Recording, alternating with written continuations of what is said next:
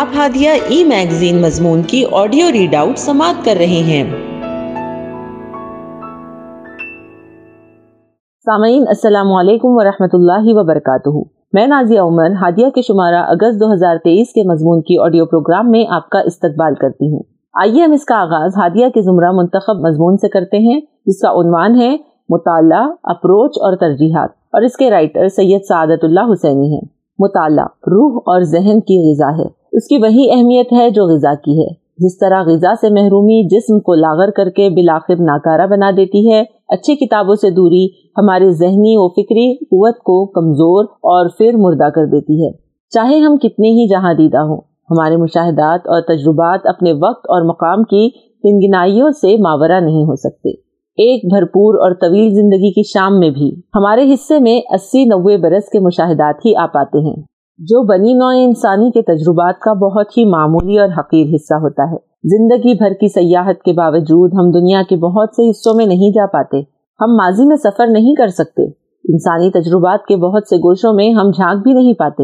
مطالعہ ہمیں ان سب سے جوڑتا ہے۔ اس عمل سے ہم پوری نوع انسانی کے مشترک علمی ورثے سے تعلق قائم کر سکتے ہیں۔ بنی نوع انسان کے تمام مشاہدات انسانوں کے ہزاروں سالہ غور و فکر اور صحیح و جہد کا حاصل اور سینکڑوں ابکری شخصیتوں کے فکر و تدبر کا نتیجہ ہماری دسترس میں آ جاتا ہے۔ اس لیے کہتے ہیں کہ جسے مطالعے کی عادت نہ ہو، وہ صرف ایک زندگی گزارتا ہے اور جسے مطالعے کی عادت ہو، وہ ہزاروں زندگیاں گزارتا ہے۔ مطالعے سے غزالی وہ ابن تیمیہ ارسو اور افلاطون اور مودودی اور اقبال کی گرا مایا زندگیوں سے بھی کچھ خوبصورت اور بیش قیمت لمحے ہمارے دامن میں آ گرتے ہیں۔ ان کی نظر اور ان کے مشاہدے اور ان کی فکر اور ان کے ادراک کا کچھ حصہ ہمیں بھی نصیب ہو جاتا ہے۔ اس طرح مطالعہ کرنے والا انسانی تاریخ کے تمام عظیم ہستیوں کا ہم نشین بن جاتا ہے۔ ایک طرح سے ان کی صحبت اور ہم مشربی اسے حاصل ہو جاتی ہے۔ وہ ایسی محفل میں بیٹھتا ہے جہاں انسانی تاریخ اپنی تمام تر حشر سامانیوں کے ساتھ جلوہ افروز ہوتی ہے اور جہاں انسانی افکار و خیالات اور تجربات و مشاہدات کی پوری کہکشاں روشن ہو جاتی ہے۔ جو شخص مطالعہ نہیں کرتا، وہ ایک طرح سے ناخواندہ ہی ہے۔ اس لیے کہ خواندگی کا فائدہ ہی یہ ہے کہ آپ پڑھیں اور لکھیں۔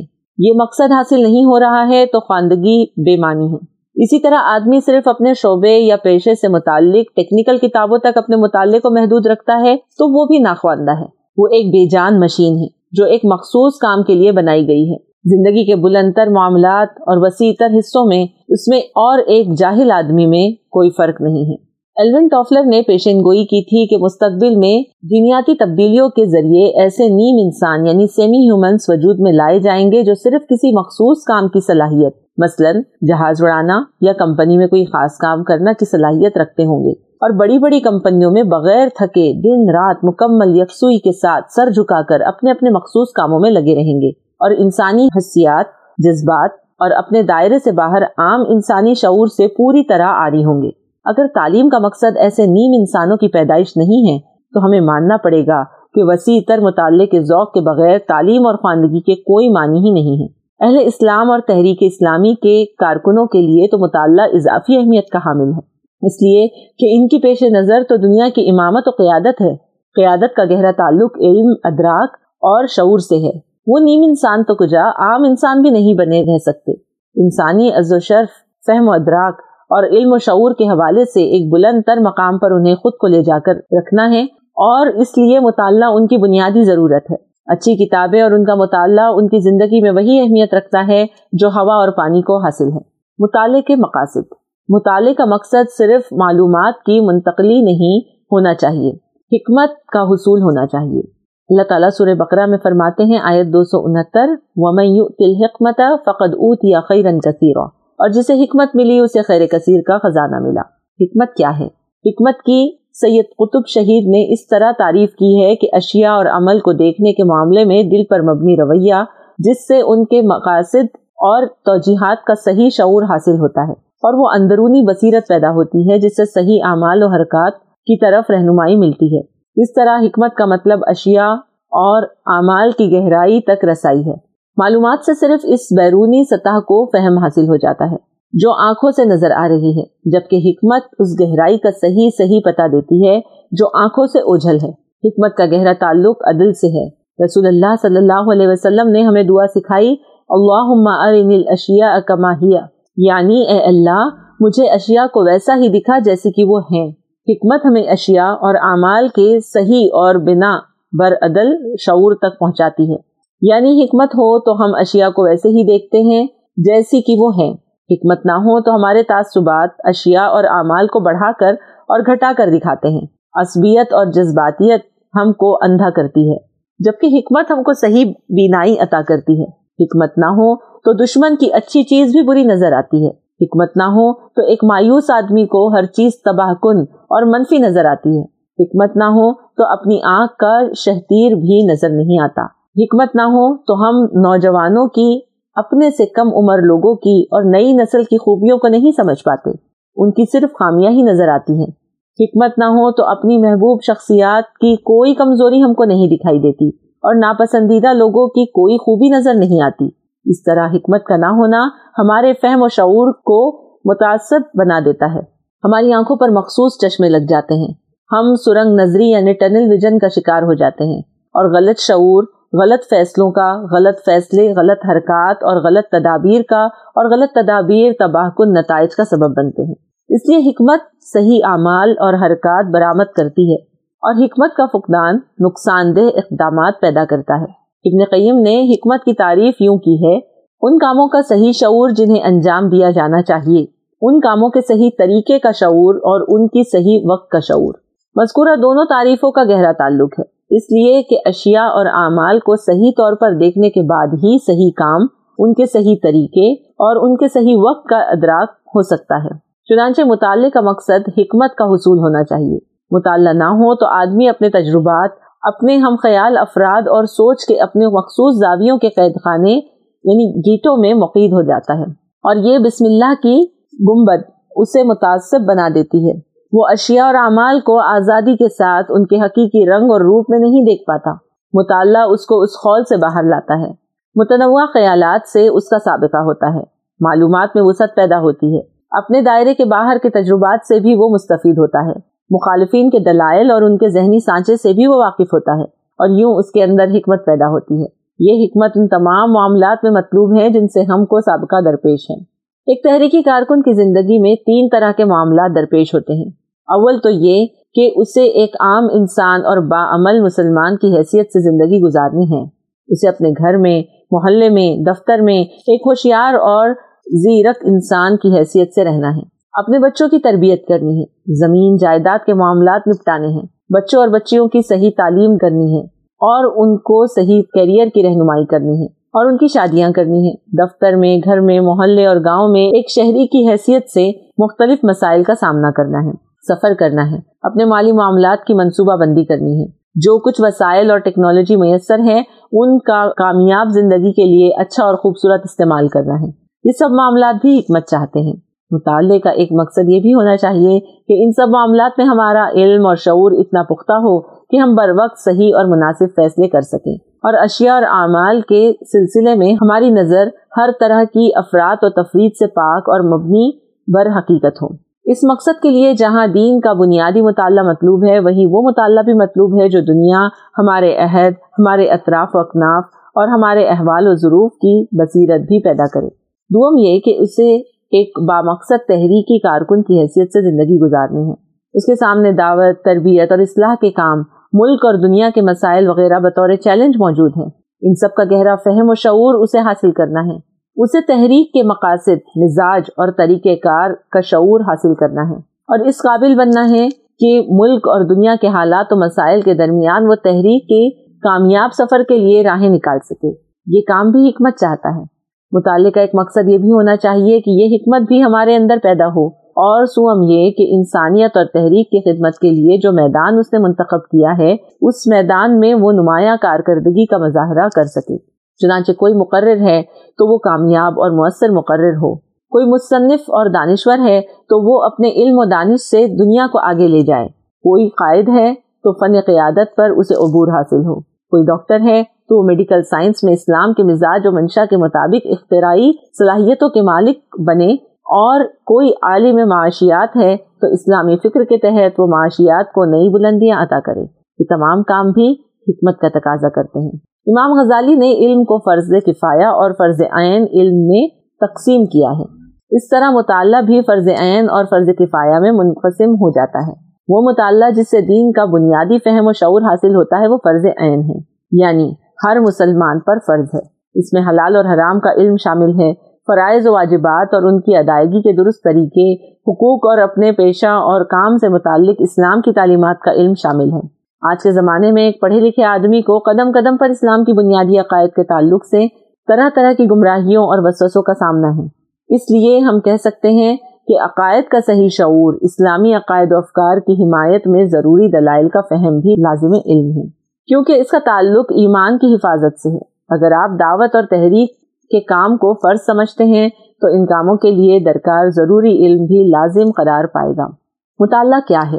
مطالعے کا مادہ مطلع ہے۔ جس کا مطلب ہے کسی غائب چیز کا وجود میں آنا یا ظاہر ہونا۔ اسی سے لفظ طلوع بنا ہے۔ چنانچہ طلوع آفتاب کے معنی ہے غائب سورج کا ظاہر ہونا۔ اور مطلع کا مطلب ہے وہ جگہ جہاں سورج ظاہر ہوتا ہے۔ مطالعے کا باب مفاعلہ ہے۔ اور اس باب کی خصوصیت یہ ہے کہ اس میں آنے والے افعال میں دو یا دو سے زیادہ لوگ مل کر کوئی کام باہم کرتے ہیں۔ معانقہ، مصافحہ، مباحثہ، مکالمہ، معانقہ مشارکہ مزاربہ محاسبہ، یہ سب وہ کام ہیں جو دو یا زیادہ لوگ مل کر کرتے ہیں۔ اس طرح مطالعے کے لفظی معنی یہ ہوئے کہ دو یا دو سے زیادہ لوگوں کا ایسا باہمی تعمل جس سے کوئی غائب چیز وجود میں آئے۔ غائب چیز علم یا ادراک ہے جو مطالعے سے وجود میں آتی ہے، اور یہ قاری اور کتاب کے درمیان تعامل کے نتیجے میں وجود میں آتی ہے۔ اس طرح مطالعے میں کتاب کا بھی کردار ہے اور قاری کا بھی۔ یہی وہ چیز ہے جسے انگریزی میں کریٹو ریڈنگ کہا جاتا ہے۔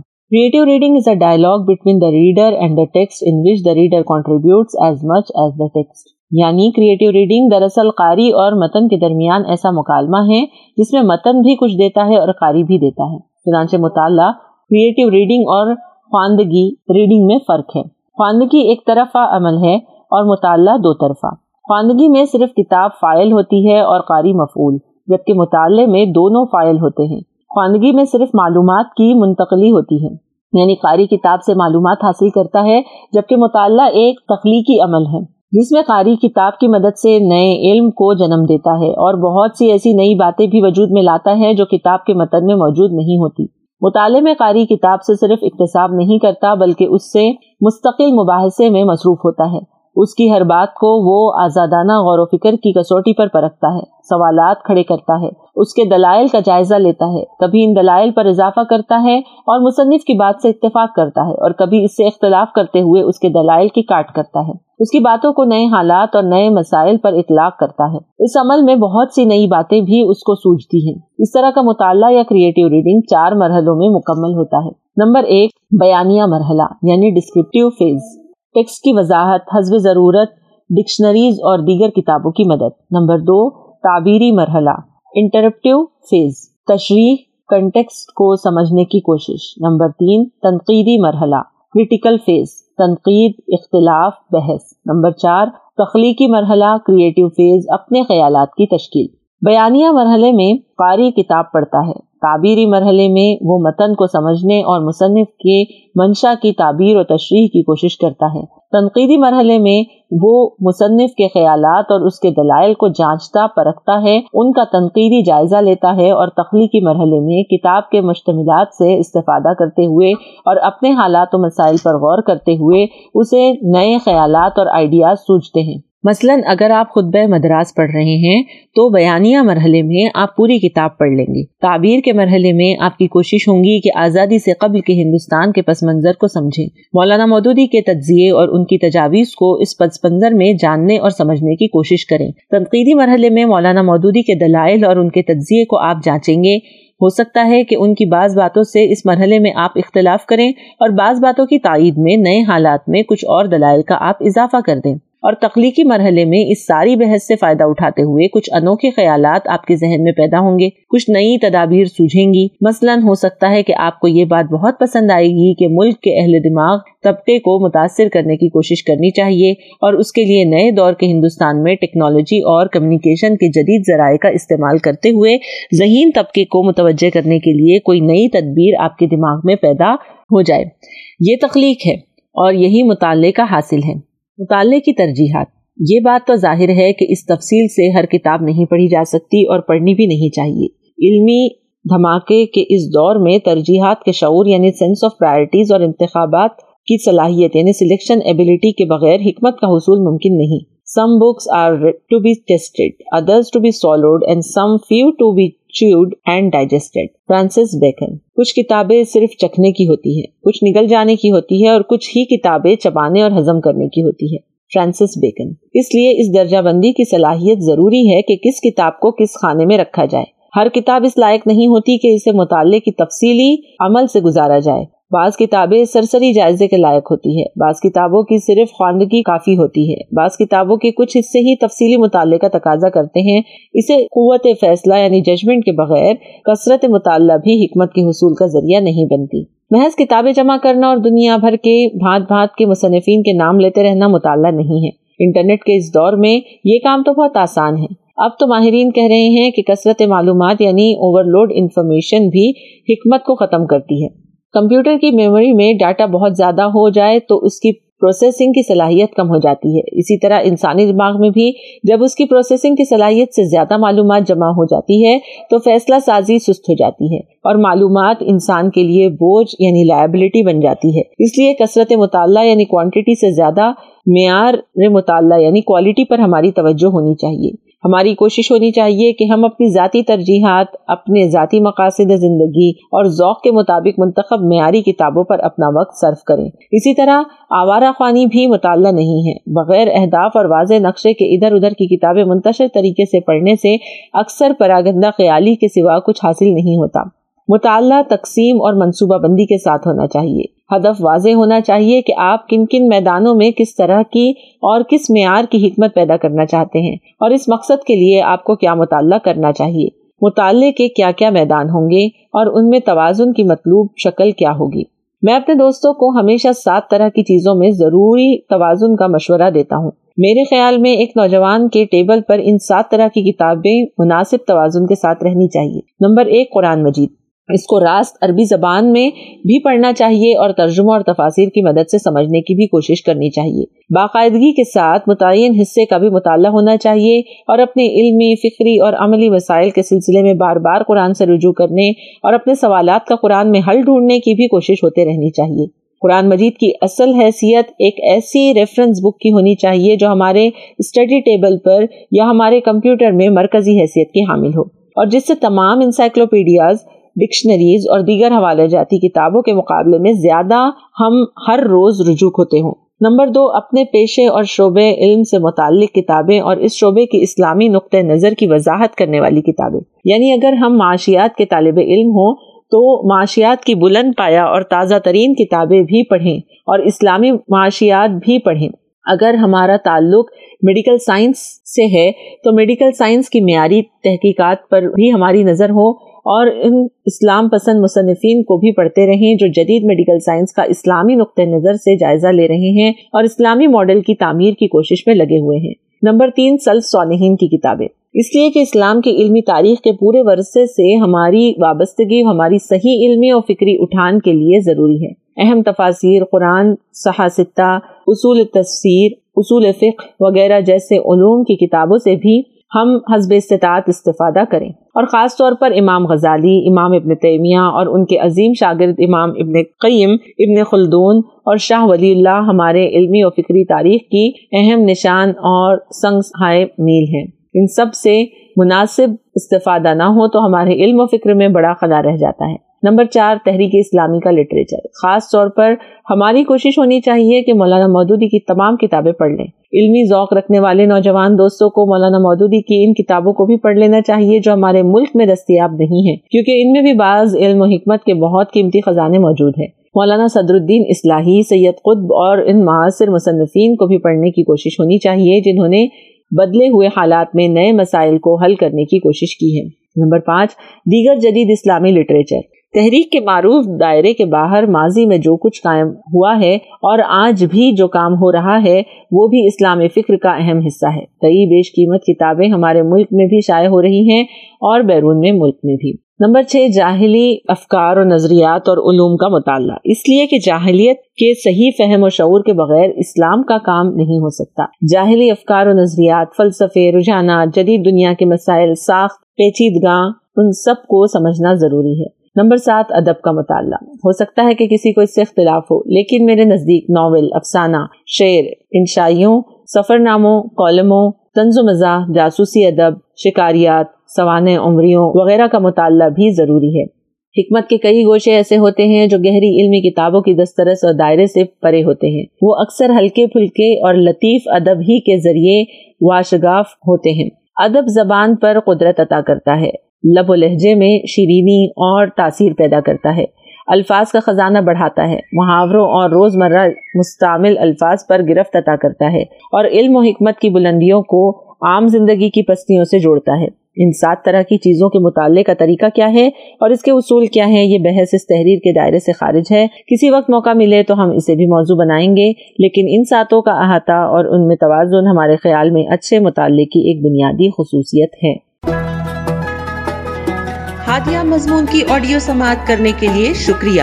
امید ہے کہ آپ کو پسند آیا ہوگا۔ ہمیں آپ کے مشورے کا انتظار رہے گا۔ اپنا مشورہ، تبصرہ اور مضامین editor at Hadia dot in پر ارسال کریں اور ہادیہ ای میگزین کے مضامین کو پڑھنے کے لیے website W W W dot Hadia dot in subscribe کریں۔ انشاءاللہ، ہم اگلے ہادیہ ای میگزین کے شمارے سے دلچسپ مضامین کی آڈیو لے کر حاضر ہوں گے۔ تب تک کے لیے اجازت۔ اللہ حافظ۔